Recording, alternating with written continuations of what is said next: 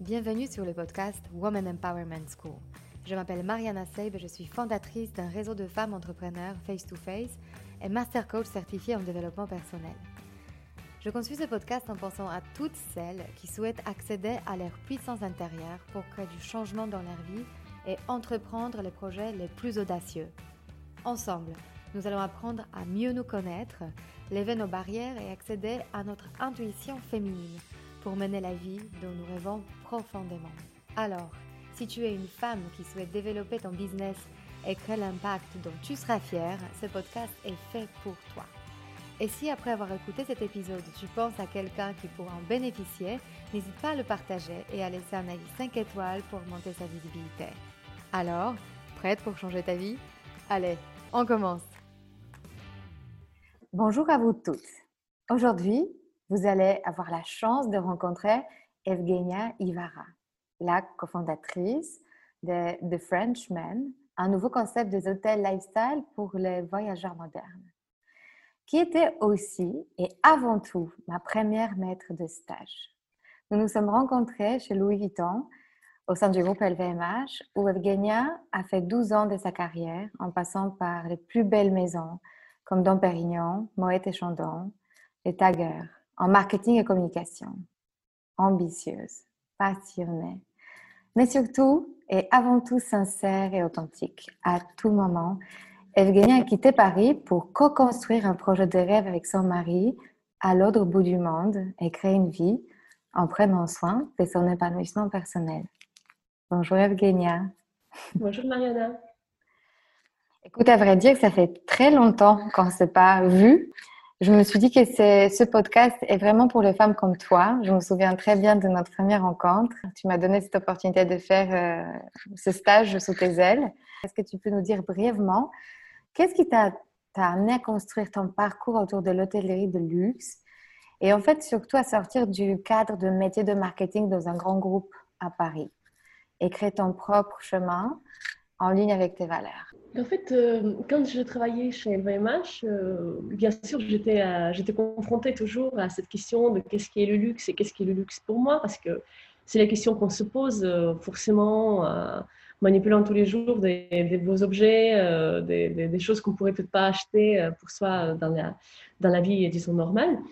Et euh, bon, en, voyant toutes ces différents métiers, ces, beaux produits, mais surtout des, belles histoires qui sont derrière et qui sont très peu connues finalement du, grand public, j'ai construit cette vision de luxe comme quelque chose de très intimiste finalement. c'est assez facile aujourd'hui de s'acheter un sac Vuitton ou, euh, j'en sais rien, des, souliers euh, Céline, etc. Mais euh, finalement, c'est pas ça pour moi qui fait un vrai consommateur de luxe, si on peut dire, ou amateur du luxe. C'est plutôt de connaître l'histoire, connaître comment les choses sont produites, connaître des, un peu des mythes, des icônes qui sont derrière ces marques. Euh, et euh, assez naturellement, en fait, dans ma carrière, je me suis tournée de, luxe plutôt très tangible, tel que les montres ou euh, la maroquinerie, vers le luxe un peu plus personnel déjà, qui est le champagne. Parce que finalement, la beauté du champagne, une fois consommée, on ne peut pas trop l'exposer ou la porter avec soi en disant voilà, j'ai bu du Dom Pérignon. donc finalement, on vit un peu plus dans le moment et on essaie peut-être un peu plus de comprendre qu'est-ce que c'est, qu'est-ce qu'on boit, qu'est-ce qu'on consomme euh, et en quoi c'est exceptionnel. Euh, et en travaillant sur, euh, sur ces sujets, j'avais envie justement de raconter l'histoire, raconter l'artisanat, raconter la nature, le geste, la recherche qu'il y a derrière finalement ce, verre avec des bulles et cette, cette jolie bouteille. Euh, et ça m'a amené euh, progressivement vers la construction plutôt d'expériences euh, clients. Moi, à l'époque, c'était client de Pérignon, plutôt que travail purement sur l'objet tel que le, packaging ou l'étiquette ou, autre.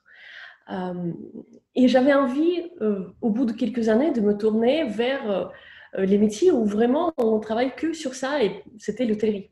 Donc j'ai essayé de, postuler euh, dans la partie hôtellerie de LVMH, ce qui s'est bien passé au début, mais finalement, j'ai pas eu le, poste pour une histoire une histoire de haute candidature un peu magique dernière minute qui est apparue. Et j'ai décidé, en fait, pendant que je construisais mon discours pour les entretiens, j'ai cru vraiment. C'est-à-dire qu'on vous pose la question pendant les entretiens, bah, pourquoi vous postulez dans l'hôtellerie alors que vous n'avez pas d'expérience, etc. Et vous, travaillez sur la réponse et finalement, bah, cette réponse, elle était, pour une fois, vraiment, vraiment sincère. Euh, c'était quelque chose que, que je ressentais profondément. Donc, une fois que ça n'a pas marché, je me suis dit, bah, j'arrête. j'arrête LVMH. C'est fini, je vais faire autre chose. Euh, j'ai pas tout de suite euh, commencé une aventure hôtelière parce que c'était pas, c'est pas quelque chose de facile en soi. J'ai euh, fait une sur des étapes intermédiaires qui étaient l'étape agence. Donc j'ai créé ma petite agence de, de conseil en branding et qui m'a permis en fait de, en parallèle, commencer à travailler sur ce rêve qui est l'hôtellerie, en ayant euh, sorte de base solide de clients, euh, salaires, etc., qui, qui, est une partie très importante aussi de l'aventure entrepreneuriale qu'on ne peut pas oublier. Donc euh, voilà, ça s'est passé comme ça. Et puis maintenant, ça fait trois ans que je travaille que exclusivement sur notre hôtel, notre projet d'hôtel, le Cap Caroso. Euh, qui euh, devrait ouvrir bon, l'année prochaine si, si, le Covid nous, le permet, euh, et qui a poussé d'une petite idée vers quelque chose d'assez grandiose, d'un hôtel de 47 chambres et 20 villas sur 5 hectares, avec 3 hectares de la ferme biologique à l'autre bout du monde. Et justement, par rapport à ça, tu t'es, à un moment, tu t'es autorisée à devenir cette voyageuse toi-même, en fait, à explorer le monde parce que tu es russe euh, d'origine, tu as vécu à Paris euh, plusieurs euh, années.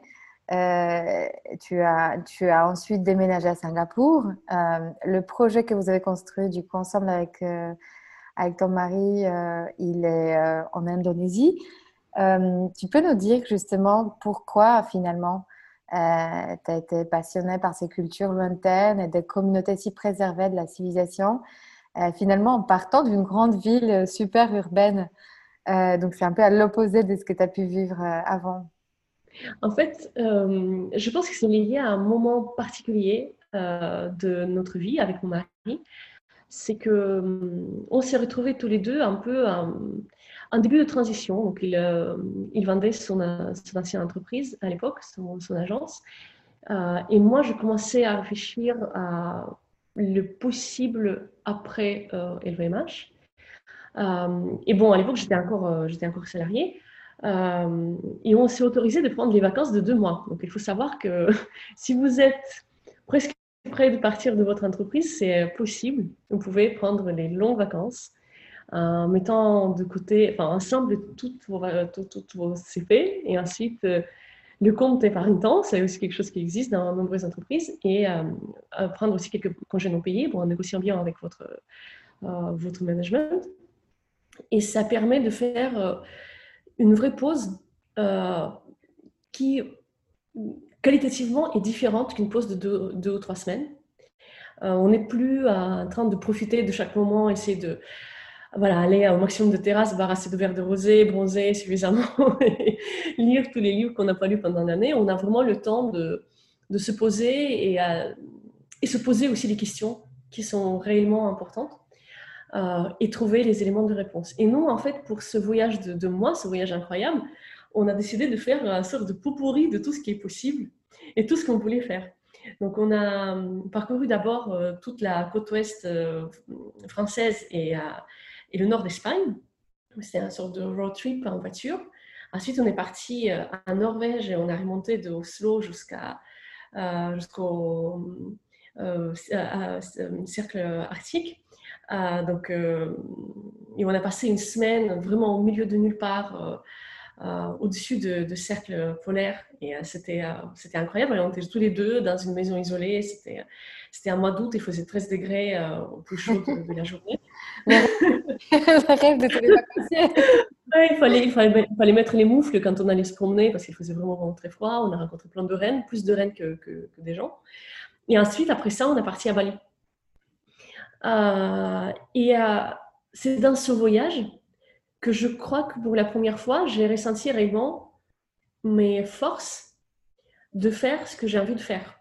Ça veut dire que j'ai plein d'idées et j'ai, je suis sortie peut-être de l'influence des gens qui nous entourent dans la vie professionnelle au jour le jour, dont l'horizon souvent est un peu réduit. Bon, pas, qu'ils ont eux l'horizon réduit, mais c'est la manière dont ils nous voient. Ils nous, voient comme un manager euh, sur un tel métier, sur un tel produit, euh, quelqu'un qui performe une telle, euh, tel, nombre de tâches. et en fait, à travers leurs yeux, c'est très difficile de se projeter sur autre chose. Et quand on s'éloigne et on est dans des environnements totalement différents, avec des gens qui vivent totalement différemment et qui comprennent même pas en fait qu'ils sont nos métiers, c'est là que nous sentons peut-être un peu plus qu'est-ce que nous sommes réellement. En tout cas, ça c'est ce que j'ai ressenti, c'est ce qui m'est arrivé. Et c'est là où on s'est posé vraiment la question avec mon mari. Je me rappelle euh, ce moment où on essayait de, faire le feu dans notre maison norvégienne où euh, voilà, je me trouvais les talents de, de, du Feu. Et, euh, et j'ai dit, euh, voilà, on est libre, qu'est-ce qu'on fait? Et, et, après ça, c'était vraiment devenu évident pour moi que je voudrais partir, je voudrais voyager, je voudrais que mon métier, d'une manière ou d'une autre, soit lié au voyage. Et aujourd'hui, je crois vraiment que le voyage, et, le vrai voyage, le voyage où on apprend quelque chose, pas, pas seulement on profite de, la plage, mais voilà, le voyage, on fait face à une culture différente, à une nature vraiment différente, et on se plonge dans cette nature, euh, nous fait apprendre et progresser énormément. Justement, euh, je sais que vous avez construit du coup ce projet à deux. Euh, est-ce que, enfin, vous étiez toujours aligné sur ce que vous avez eu envie de faire ensemble où chacun avait ses idées et vous les avez un peu mixées pour que ça devienne quelque chose qui vous ressemble tous les deux? Et euh, par rapport à ça, tu penses quel est le, pouvoir du féminin? En fait, quel est ton rôle que tu as pris naturellement dans ce projet par rapport à ton mari? Euh, Et justement, peut-être le rôle que tu prenais pas avant en tant que salarié oui, c'est une question intéressante parce qu'en effet, la dynamique de couple qui travaillent ensemble, c'est quelque chose de un peu mystérieux. Euh, dans notre cas, pas vraiment difficile parce que dans nos rêves, nous étions vraiment parfaitement alignés. Euh, Fabrice et moi, on s'est rencontrés, je ne sais pas si on peut dire sur le tard, j'avais 31 ans, voilà, je n'étais pas vieille non plus, mais on, était bien deux personnes établies avec nos goûts, nos... On, était, on était assez matures. Euh, donc, quand on a commencé ce projet, c'était déjà en sachant que nous sommes alignés dans ce qu'on a envie de créer. On a, voilà, on a, les mêmes goûts, etc. Euh, de moi, notre vision du projet, voilà, elle était harmonieuse. Il y avait des choses peut-être que Fabrice maîtrisait de son côté plus. Par exemple, Fabrice est passionné de gastronomie, donc il avait tout de suite plein d'idées, des chefs en mission qui, qui viennent animer une des, un des restaurants. Euh, ils avaient plus d'idées sur la ferme. C'est des choses que je connais moins. J'ai grandi à Moscou, donc la ferme, je ne l'ai pas beaucoup vu dans ma vie. Euh, et ensuite, sur euh, tout ce qui est le, le branding, le, le, le, style de lieu, l'intérieur, j'avais plus d'idées aussi. C'était quelque chose que j'avais l'habitude de faire. Donc, on avait à, chaque, à, à, la fois chacun notre domaine de compétences et une euh, jolie harmonie qui s'est mise en place euh, parce qu'on avait l'habitude de, discuter de plein de choses. Donc, on a juste continué naturellement de discuter du projet euh, en couple. ensuite, bien sûr, le début du projet, c'est une chose. Ensuite, il y a le travail de tous les jours, la gestion des problèmes, la gestion des, moments durs. et là, je pense qu'on a, a bien réussi à trouver chacun notre rôle. Euh, Fabrice est euh, à la base un financier, ce qui n'est pas mon cas. Euh, moi, je suis plutôt une marketeuse. Donc, il, c'est, très naturellement, il s'est pris tous les aspects, disons, financiers du projet. Donc, comment on trouve les investisseurs, les présentations qu'il faut préparer, les chiffres, le business plan, etc. C'était son métier. Mais peut-être quelque chose que je faisais toujours mieux que lui, bon, de moi qui était plus mon talent, c'est de voir euh, au-delà des chiffres et au-delà des relations purement économiques, financières qu'on installe avec les investisseurs, quel est le bon mot à dire Quelle est l'approche plus humaine, euh, un peu plus intuitive euh, et empathique envers les gens avec qui on parle. Parce que finalement, quand on, par exemple, quand on lève les fonds, euh, on, est, on a presque envie de voir en face euh, juste des gens qui vont mouliner les chiffres euh, et faire une analyse détaillée de notre présentation et, sortir finalement oui ou non et j'investis tant ou tant. Mais en réalité, en face de nous, c'est juste les mêmes personnes que nous, peu importe quel est leur capital. et ces personnes, ils seront séduits avant tout par quelque chose qui les touche, eux, personnellement. Euh, ça peut être euh, le reflet dans un couple d'entrepreneurs parce qu'ils se disent, tiens, ça pourrait être nous il y a 15 ans ou 20 ans. Ça peut être euh, l'envie de, de voyage qu'ils n'ont pas accompli parce qu'ils ont finalement choisi peut-être des, des, métiers ou des, des vies un peu plus citadines, classiques, voilà, un travail dans la finance. donc, ou, parfois, par exemple, avec nos investisseurs euh, indonésiens, c'était clairement ce côté un peu orgueil de qu'est-ce que, quelle image moi j'aurais si je ferais partie d'un projet euh, européen, international, cool, très trendy, euh, très moderne, etc. Donc en fait, voilà, je, pense que moi j'ai toujours été celle qui trouvait le bon astuce, le bonne approche envers euh, chaque personne. Et ensuite, Fabrice, il délivrait vraiment le côté très euh, rationnel, charismatique et rassurant et, et, détaillé de chiffres et d'un business point sérieux et non pas juste de, de, l'empathie pure. Hmm, donc, tu étais plus dans les storytelling, en fait, que tu connaissais bien, justement, mais à la fois storytelling authentique, enfin authentique, parce que c'était votre histoire en, en réalité, et le courage de, de s'exporter euh, quelque part avec l'héritage européen. Est-ce que tu peux me dire à quel moment tu as dépassé cette croyance que ta fille, en tant que femme citadine, vivant toujours dans des grandes métropoles entre Moscou et Paris, euh, ça bouge en permanence, c'est bouillonnant euh, d'énergie. Comment tu as pu croire que ta vie peut être aussi épanouie dans la nature, en milieu de nulle part? Je pense que, en fait, je reste citadine. Euh, en réalité, nous ne vivons pas sur euh, l'île de Sumba, c'est-à-dire que euh, cette île, c'est un lieu magnifique, c'est un lieu préservé, il n'est absolument pas adapté à la vie d'une famille. avec un jeune enfant, on a une fille de 3 ans qui est née déjà après le début de cette aventure. Euh, donc euh, oui, en femme citadine, je ne me voyais absolument pas, par exemple, accoucher euh, avec des chamans à côté dans une hutte. je, je, le voyais plus de manière classique. mais je pense que ce que j'ai dépassé, c'est pas le fait que je suis citadine, c'est le fait qu'on on a l'impression qu'on a besoin d'être fermière pour lancer une ferme, ou être citadine pour vivre dans une ville, ou être une grande voyageuse pour construire un hôtel. Mais ce n'est pas vrai. En fait, euh, on a, qui qu'on soit à la base, on a des expériences euh, à partager et à faire valoir dans un, dans un, environnement qui est complètement différent.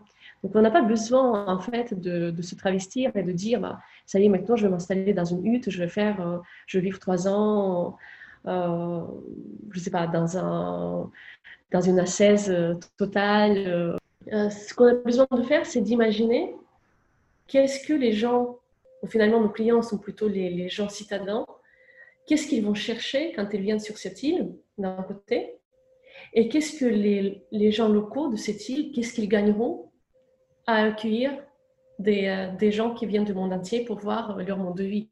Finalement, c'est ça, c'est comment on construit ce, pont. Et pour ça, il faut juste comprendre un peu les deux, les deux mondes. Et cette compréhension de monde sumbanais, bah, elle est venue est venu en partie. Je ne dirais pas du tout que je connais, que je comprends entièrement le monde soudanais qui, est très différent du nôtre. Mais voilà, cette compréhension peu à peu euh, commence à venir avec nos voyages euh, euh, sur l'île. On a, avant le Covid, on a pu y aller quasiment tous les mois, tous les deux mois, et voir la, progression du projet, rencontrer les locaux, visiter les villages parler. j'ai appris un petit peu l'indonésien, donc je me réunais un peu avec, euh, un petit peu avec des, des, femmes localement et des, chefs de village, etc. Et, voilà, et finalement, on se rencontre autour des, des valeurs assez simples de, de l'accueil, de curiosité, de, des enfants, par exemple, de donner la joie aux enfants locaux, de leur montrer quelque chose qu'ils ne connaissent pas, et puis leur présenter votre propre enfant. C'est des choses finalement assez simples. Tu, parles de cette île comme si on l'a, enfin moi en tout cas je n'ai pas encore posé la question, comme si on la connaissait. C'est vrai que tu me disais que vous avez commencé par Bali, mais comment vous avez trouvé cette île et pourquoi ça vous a, ça inspiré suffisamment de confiance pour vous euh, de, de construire un projet aussi ambitieux? En fait, c'était euh, vraiment, je sais pas, une histoire magique, un enchaînement de faits. Quand on était à Bali, euh, on a rencontré plusieurs personnes qui nous ont parlé de cette île. Euh, totalement un, peu par hasard en fait, c'était juste au gré des rencontres. il y a quelqu'un qui a dit Ah tiens, j'ai visité cette île, c'est incroyable, c'est comme Bali était il y a 30 ans. Puis quelqu'un d'autre qui a dit Ah tiens, si vous voulez acheter des terrains, vous devriez acheter sur cette île à Sumba les, plages sont magnifiques, c'est totalement sauvage. Voilà, on ne savait pas quoi en, penser, on a vu juste des photos, mais on avait une curiosité qui était incessante. Ça veut dire qu'on est rentré de Bali, on n'a pas visité Sumba, et puis on n'arrêtait pas à y penser. Il y avait quelqu'un qui nous relançait à chaque fois en disant Moi, est-ce que vous voulez venir la visiter? Et puis euh, un jour, on s'est dit euh, Allez, en fait, on y va. On y va comme ça, euh, juste pour voir. Et en arrivant, euh, je ne sais pas si on s'attendait à quelque chose. On s'attendait à un sauvage, à la jolie nature, mais on ne s'attendait peut-être pas à la culture aussi différente, aussi intensément différente de la nôtre. Et euh, c'était euh, c'était vraiment un choc, mais un choc très agréable.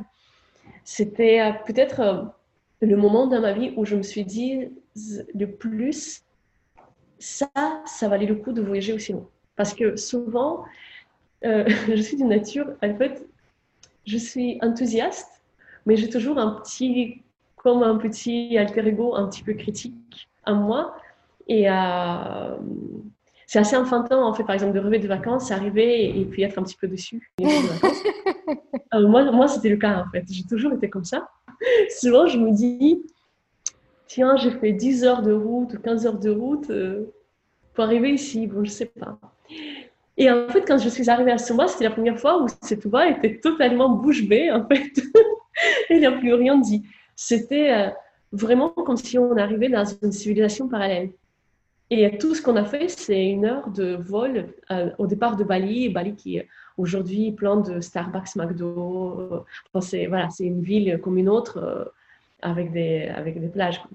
Et donc en fait, quand on a vu cette île, on a vu donc le terrain qu'on nous proposait acheter. Et on a vu les couchers de soleil sur ce terrain. On s'est dit, si un jour on voulait faire un hôtel, peut-être quand on est vieux, peut-être quand on est à la retraite, on devrait le faire ici. Et puis, au fur et à mesure des journées qui passaient, on se disait, peut-être quand même pas à la retraite, peut-être dans, 10 ans, dans 5 ans. Tiens, et, euh, et qu'est-ce qui nous empêche de faire maintenant? Bon, là, c'est pas vraiment le bon moment, il faut beaucoup de cash et. Euh, comment on lève les fonds. Bon, tiens, peut-être qu'on pourrait lever les fonds. Et bon, on veut avoir un enfant. Bon, peut-être on pourrait gérer les deux. Et bon, voilà, au fur et à mesure, en fait, on a enlevé les noms et on s'est lancé. Oui, donc vous avez levé les freins et vous vous êtes dit, en fait, et si c'était possible Comment on ferait? On, a, on s'est dit, bah, on va faire un projet. On avait un certain capital euh, avec la vente de, de agence de mon mari pour lancer un projet. Donc, on s'est dit, moi, on prend le risque. Au final, euh, on est jeune. Euh, j'avais euh, quoi, 35 ans quand on a commencé, 34. Et mon mari, un peu, un, peu, plus, 3 ans de plus. Et on s'est dit, bah, au pire des cas, on va perdre cet argent. bon, ce serait triste, mais c'est pas quelque chose, c'est pas mortel, quoi. Voilà, c'est. Ça, c'est hyper intéressant ce moment-là. Cette question, au pire des cas, on va perdre tout cet argent. Qu'est-ce qui fait tu vois, qu'est-ce que vous êtes dit après ça pour que ce ne soit pas la pire de choses? Parce que pour beaucoup de gens, c'est la pire de choses et ils s'arrêtent là. Bah, en fait... Et vous, vous n'êtes pas arrêté là. Ça veut dire qu'il y avait une autre pensée de se dire euh, on pourra récréer cet argent si on veut. C'était quoi pour vous, en fait, de se dire Moi, en fait, c'était que je savais déjà que j'ai, au, bout de ma, de, ma carrière, euh, finalement, ça faisait quoi 15 ans que je travaillais, un peu plus. Dans l'ensemble, j'avais une vraie expertise. Et cette expertise, je savais que je pouvais la vendre parce que, comme je t'ai dit au début, j'avais une petite agence. Donc, je faisais tout le temps des missions de conseil. et je savais que au pire des cas, même si on perdait cet argent, bon, bah, avec mes missions de conseil, je peux confortablement vivre et puis investir dans d'autres choses ou faire grandir mon agence. Et il y a plein de chemins à faire. Et que si, même si l'argent est perdu, et ça c'est le pire de cas parce que quand même c'est très rare que tout est perdu, il faut vraiment que voilà, il y a une grosse catastrophe, que vous êtes planté sur tout euh, pour que tout se perde, il n'y a rien à revendre, voilà, c'est quand même voilà, c'est quand même rarissime. Mais même dans ce cas-là, euh, j'arriverai au même niveau que quand j'étais salarié. Donc, et, en fait, appelons-le, appelons-le parce que ça veut dire que tu avais une vraie notion d'estime de, de, ce que, de ta valeur et de ta capacité et, pouvoir te soutenir toi-même au cas où ça ne marche pas. Oui, oui. Une vraie confiance. Cette, confiance, elle est, elle est primordiale parce que notre vie d'entrepreneur depuis euh, trois ans, quatre ans, euh, avec le Covid qui est passé au milieu. Justement, j'allais dire parce que tu Et le, cas extrêmement rare, quand il y a une catastrophe, j'allais te dire. Et là, il y a le Covid qui arrive. Il y a une catastrophe. Il y a une catastrophe. En plus, tu as euh, nous construisons un hôtel en Indonésie qui aujourd'hui est, est, le foyer de Covid et que tout le monde dit que c'est la deuxième, deuxième etc. Donc, voilà, la catastrophe est passée par là notre vie euh, professionnelle est assez imprévisible. Nous devons faire avec des aléas tous les jours. Tous les jours, on doit changer des plans, on doit décaler des choses, on doit renégocier des choses. C'est quelque chose de très complexe. Euh, on ne pourrait pas le faire si tous les jours on se disait si ça marche pas, on va tous mourir. Donc en fait, on continue d'aller de l'avant parce que on croit fort dans notre projet. On a plein de raisons d'y croire mais aussi parce que je sais que même si ça brûle, je vais jamais me retrouver dans l'air. Parce que je sais, je sais faire plein de choses. Euh, j'ai fait ce projet qui, bon, il n'est pas construit, mais il y a une partie euh, conceptuelle, disons, qui est construite, qui est visible, qui a été repris par la presse, etc. Donc, c'est pas, c'est pas quelque chose qui existe que dans, dans mon imaginaire. Euh, et je sais que je pourrais toujours rebondir au pire des cas. C'est le, même cas pour mon mari. Donc, euh, je pense euh, il faut, en commençant un projet, vraiment être, avoir cette confiance. Euh, c'est pas seulement confiance en soi, c'est confiance vraiment en son expertise. Est-ce que j'ai quelque chose que de toute manière, dans le pire des cas, je pourrais toujours revendre? Est-ce que vous connaissez quelque chose? Je sais qu'il y a plein de jeunes qui se lancent aussi dans les aventures entrepreneuriales, les, les jeunes qui sortent de l'école de commerce je les admire. Bon, après, ils ont, disons, moins de choses à perdre dans, parce que le train de vie est différent, ils n'ont pas d'enfants, ils ont moins d'obligations. Euh, c'est qu'à moi, personnellement, j'aurais jamais pu le faire. J'avais vraiment besoin, quelque part, d'avoir une carrière d'avant qui m'a permis de bah, dire, voilà, aujourd'hui, intellectuellement, j'ai un bagage qui, qui constitue une certaine valeur. Et cette valeur, je l'ai toujours avec moi. Super intéressant. En fait, tu as ton propre euh, terrain d'atterrissage. Euh, tu amortis toi-même en fait la chute. Et ça, c'est une vraie capacité à développer, je pense, en tant qu'entrepreneur. Quelles, selon toi, sont les croyances les plus limitantes, les plus répandues que tu as pu voir euh, justement dans ta vie d'avant, euh, en tant que salarié, avant de sauter dans cette aventure? Qu'est-ce qui, selon toi, aide euh, le plus à, se libérer justement de cette image qu'on est dans une case? Et si on sort de cette case, c'est la fin du monde et, euh, parce qu'au final, c'est en sortant de cette case qu'on peut vraiment trouver sa mission de vie. Je pense que il, y a, il y a plein de choses et, et, ça peut être assez personnel, mais globalement, ce que je relèverais, ce qui était peut-être le cas pour moi quand j'étais plus jeune, c'est de dire, je n'ai pas encore tout fait, ce que j'aurais besoin de faire quand j'aurai mon entreprise, donc je ne pourrai pas le faire. Par exemple, je n'ai jamais géré euh, les finances d'une entreprise, je n'ai jamais euh, fait une facture. C'est tout bête. Je n'ai jamais fait une facture, comment je vais faire? Euh, Mais voilà, pour moi, une chose, c'est vraiment de dire, si vous connaissez quelque chose très bien, vous allez être capable intellectuellement de apprivoiser plein d'autres choses. C'est le premier constat. Et le deuxième constat, c'est que vous n'êtes, même si vous vous lancez seul, vous n'avez pas à être seul. Vous trouvez des gens, souvent même qui vous aident gratuitement, euh, ici nous qui, euh, qui, qui, vous vendent leur expertise. Et c'est ça qui est génial. De plus en plus des gens aujourd'hui euh, se lancent à leur propre compte et ça veut dire qu'il y a quelque part cette économie un peu parallèle des, des grands groupes où des gens euh, qui sont solides, qui, connaissent très bien leur sujet, bah, vendent leur expertise. Mais c'est vrai, mais c'est, du coup, c'est la question de légitimité. La première question que tu abordes, c'est le côté je ne sais pas encore tout faire. C'est du coup s'autoriser, se dire bah, je ne sais pas, mais je vais apprendre. Je vais apprendre, je vais trouver quelqu'un qui va m'aider. Donc cette légitimité vient de l'intérieur finalement. Oui. Euh, d'abord, il faut s'autoriser à demander de l'aide. Voilà. Et la deuxième chose euh, bien sûr très importante, et tu en as parlé dans, un des épisodes précédents, euh, c'est la sécurité financière. C'est comment je vais faire sans la sécurité financière d'être dans une entreprise. Et là, euh, il n'y a pas de réponse. Alors, il n'y a pas d'assurance. Personne ne peut dire que vous inquiétez pas, tout va bien se passer et vous n'allez jamais regretter d'avoir quitté l'entreprise. Ceci dit, je pense que dans les études de, combien euh, de gens qui sont partis euh, de l'entreprise pour se lancer dans une aventure entrepreneuriale qui le regrettent, je pense qu'il n'y a que 4 ou 5 qui le regrettent. Donc, c'est quand même vraiment la minorité. Et ensuite, euh, ce qu'il faut savoir, c'est que vous avez le temps. Et encore une fois, le choix n'est pas le choix de vitam aeternam. Ça veut dire qu'il y a plein de carrières qui sont des carrières où vous avez fait une partie dans l'entreprise.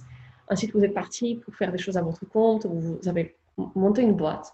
La boîte a marché ou a moins marché, vous l'avez vendue ou vous l'avez liquidée. Euh, il faut savoir que personne n'a besoin de savoir exactement ce qui s'est passé. Personne ne sait. Les gens vont savoir que ce que vous leur dites. Et souvent au job plus élevé et plus intéressant, parce que vous allez avoir plein de learning et plein de choses à partager que des gens qui font que des carrières corporate euh, peuvent pas peuvent pas savoir cette période euh, du Covid, enfin, cette période des aléas de la vie euh, qui s'offre toujours aux entrepreneurs, euh, d'avoir l'image de ce que ça va être et la réalité, en dehors de, de cette force quelque part que ça crée en, nous et cette envie de, de, gagner bien notre vie en faisant ça, qu'est-ce que d'autre de plus important ça t'a appris en fait, cette, cette période de haut et de bas sur toi-même? Ah, ça m'a appris, euh, je pense, à revenir aux, essentiels de la vie déjà et de, dire, en fait, sans quoi je ne pourrais pas vivre, concrètement. Sans quoi je ne pourrais pas vivre, je ne pourrais pas vivre euh, sans ma famille, sans mon enfant, et c'est tout. En fait, tout le reste, euh, ça vient et ça, ça part. c'est des périodes où on apprend à être résilient et se dire, oui, j'ai eu des périodes plus flamboyantes. J'ai des périodes, j'ai aujourd'hui la période où je dois être euh, patiente, je dois euh, réduire mes dépenses euh, de mon entreprise, mais aussi à titre personnel. Et ce n'est absolument pas grave. Hmm. C'est pas ça la source d'épanouissement au final. C'est pas ça la source d'épanouissement et c'est pas ça en fait qui me définit moi. Euh, ce, qui, nous définit, c'est peut-être ça aussi, euh, et c'est peut-être la troisième chose que je voulais mentionner, à qui sont les peurs en fait qui, qui, nous, ne nous laissent pas euh, sortir de l'entreprise, etc. À force de travailler des heures pas possibles, d'accepter souvent professionnellement des choses très limites en fait pour, pour soi-même, des, des supérieurs qui sont pas forcément bienveillants, l'ambiance qui est pas forcément bonne, pas toujours vivable. Euh, les gens ne partent pas parce qu'ils s'identifient à la marque pour laquelle ils travaillent. quelque part, ils ont l'impression que si on leur enlève le tag euh, Vuitton, ou ça peut être dans d'autres, c'est le, vrai pour plein d'entreprises, euh, en fait, ils disparaissent. Parce que l'entreprise, progressivement, a pris tellement de place dans la vie, entre les, bon, les heures de travail, mais aussi les dîners corporate, les séminaires et les trucs, etc., que finalement, on a l'impression que si on enlève son nom de l'entreprise, ben, on n'est plus personne. Euh, et ça, c'est quelque part, c'est le plus comique en fait de prétexte de ne pas partir, mais qui marche, enfin qui est valable pour énormément de gens. Et, euh, et je pense que dans cette vie résiliente d'entrepreneur pendant le Covid, j'ai appris que ce qui me définit, beaucoup plus que voilà, je suis la fondatrice de tes projets, je suis salariée de ça, etc. C'est de dire je suis la personne qui sait surmonter les difficultés. Et j'adore que tu as verbalisé cette phrase parce que moi, j'accompagne plein de femmes qui sont soit en création d'entreprise, soit qui sont déjà, qui ont déjà créé, mais qui, veulent surmonter certaines limites ou, des moments de blocage. Et je pense que cette phrase donne tellement de puissance de se dire je ne suis pas ce que je fais, je ne suis pas ce que je gagne, mais je suis ce que je me permets de, de rêver à propos de mon avenir et que je suis capable de faire. Cette validation intérieure, c'est elle qui nous propulse vers une nouvelle vie. Et, euh, et je pense que c'est super important ce que tu viens de dire. Euh, et d'ailleurs, justement, une dernière question, parce que c'est, on a parlé de peur, justement, de ce qui nous limite, mais toi, tu fais partie de ces femmes qui se sont permises d'inventer leur métier et de sortir complètement de, justement, de, ce, ce case. Euh, est-ce que tu peux me dire comment toi, tu affrontes tes peurs quand ça, ça revient, si ça revient? Parce que j'imagine que il y a aussi des moments de, doute, peut-être. Euh, c'est pas euh, une fois qu'on a passé le cap, c'est éternel et ça dure et on n'est que tout heureux. D'où tu puisses en fait cette force euh, qui te propulse toujours vers l'avant? Et vers ce côté positif En fait, il y a deux choses. La première, c'est vraiment la visualisation de ce que je veux accomplir. notre projet, c'est un projet pour une fois vraiment tangible. C'est un vrai lieu. Euh, c'est un lieu où on peut très facilement imaginer de la vie, imaginer les émotions des gens qui viennent, imaginer euh, comment ils, voilà, qu'est-ce qu'ils se disent, qu'est-ce qu'ils pensent, qu'est-ce qu'ils ressentent, euh, qu'est-ce qu'ils apprennent, qu'est-ce qu'apprennent leurs enfants, par exemple, qui, qui, se retrouvent sur cette île magique et, sauvage. Donc, c'est vraiment de dire, je sais que nous, avons des, nous allons traverser les problèmes, des périodes difficiles, surtout maintenant avec le Covid, euh, des difficultés peut-être plus importantes que ce qu'on aurait pu imaginer. Euh, mais je sais que le jour où ça arrivera, ça ouvrira, ça sera comme ça. Et, on, euh, et, finalement, cette, cette, projection, elle vaut la peine de continuer. Et quelle, quelle émotion ça éveille en toi, cette projection? Qu'est-ce que tu te dis quand ça sera fini? Qu'est-ce que tu ressens? Tu, tu, tu ressentiras quoi? C'est la confiance et, euh, et bien sûr c'est la fierté parce que la fierté c'est hyper important. Euh, je pense que c'est aussi quelque chose qui nous, qui nous souvent différencie des hommes. Les femmes ont tendance à être moins fières ou se demander beaucoup plus pour être fières.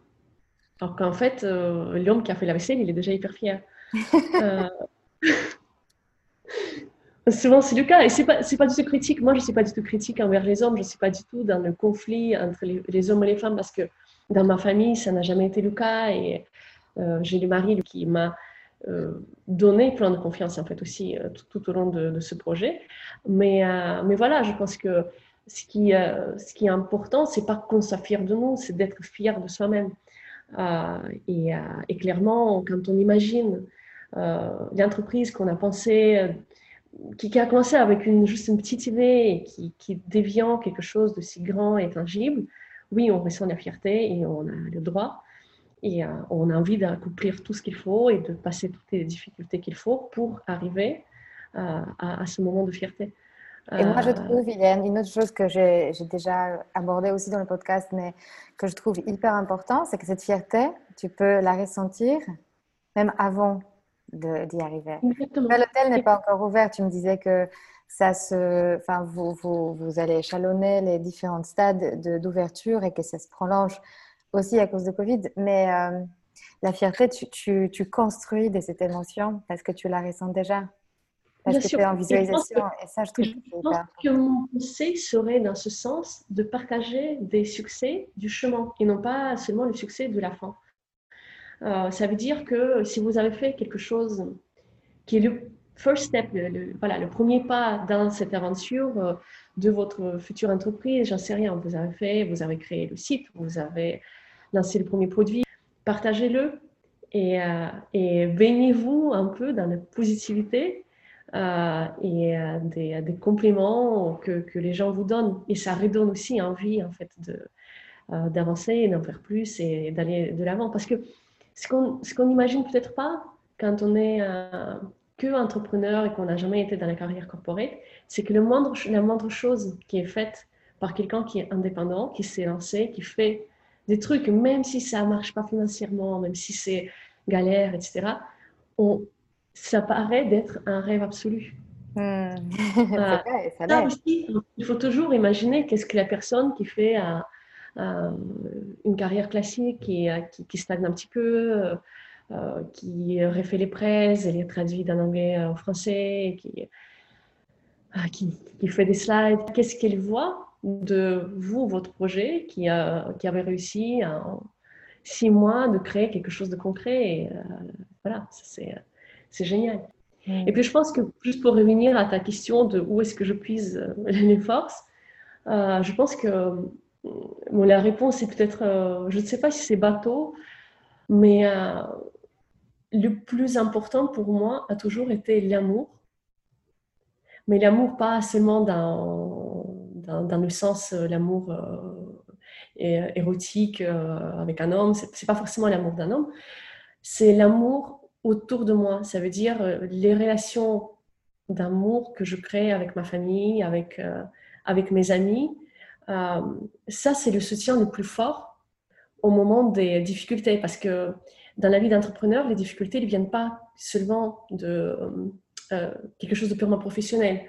Ça veut dire que euh, par exemple, euh, ça n'a pas, visiblement, ça n'a pas été le cas pour toi, Mariana, mais pour moi, quand j'ai accouché de mon premier enfant, j'ai passé une période assez difficile où euh, j'ai vraiment du mal à me concentrer sur, sur tout ce qui est professionnel pendant quelques ah, mois. Je te confie, c'était une période très bouleversante pour moi.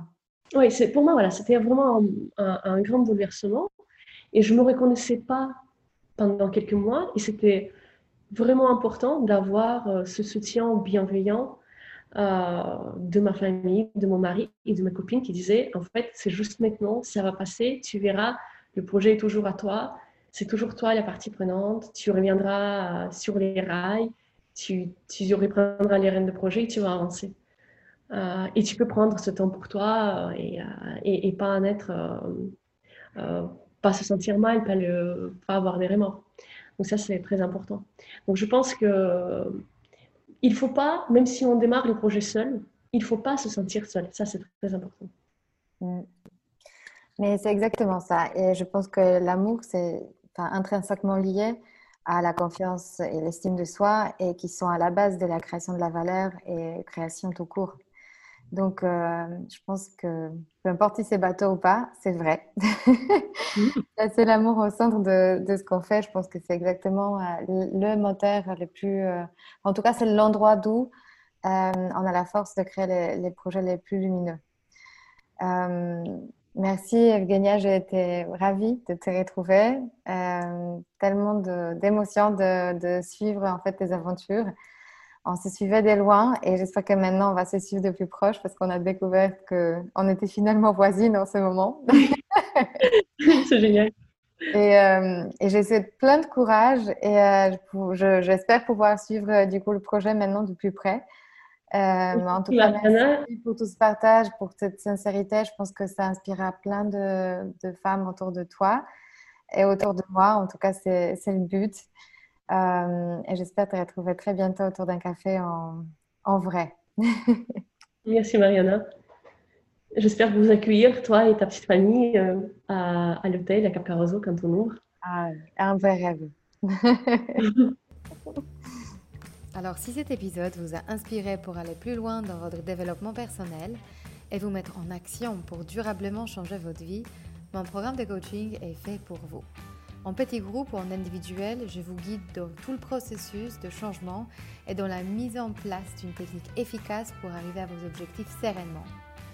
Pour avoir plus de détails concernant le programme, contactez-moi par mail sur womanempowermentschool.com ou via notre Instagram Woman Empowerment School. À très bientôt.